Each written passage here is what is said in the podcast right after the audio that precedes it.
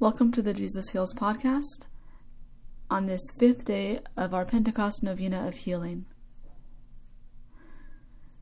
We continue to join our prayers to those of the first disciples of Jesus, and we pray that we too will receive the Holy Spirit in a new way on Pentecost, that the Holy Spirit might come into all of the places in our lives which are in need of healing, and heal any way that we are out of communion with the Father. Come, Holy Spirit, fill us and heal us.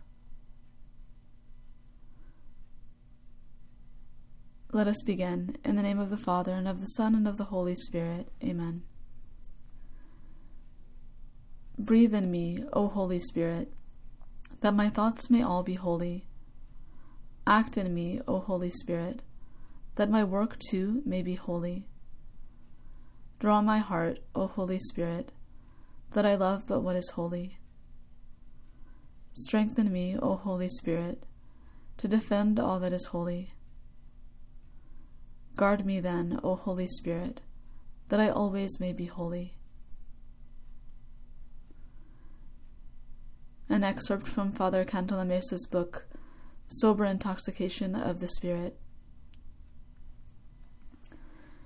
We should all receive healing.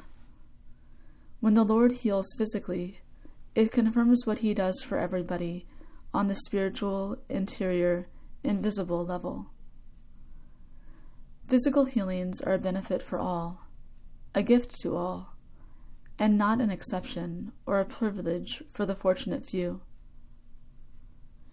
A healing liturgy is not a lottery in which there are 2 or 3 lucky winners and many losers. We read that there was a wonderful pool in Jerusalem called Bethsaida. Whoever first lowered himself into the pool when the waters were stirred up by an angel would come out healed. Even greater things happen today, as Jesus Himself predicted, since He is risen and lives in the Spirit. The pool of Bethsaida is any place where Christians gather, and the wonderful thing is that not only the first, but all who lower themselves into the water come out restored.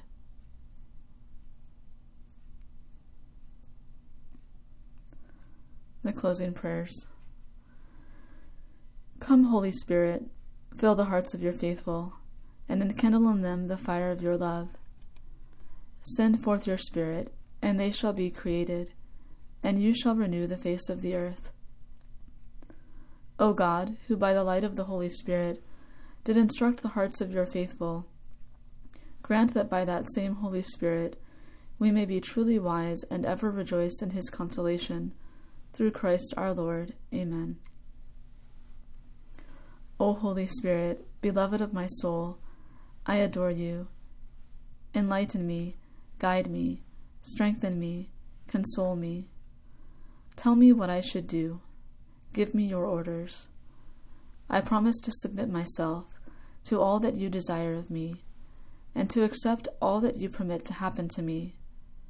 Let me only know your will. Amen. Come, Holy Spirit, fill us and heal us. In the name of the Father, and of the Son, and of the Holy Spirit. Amen.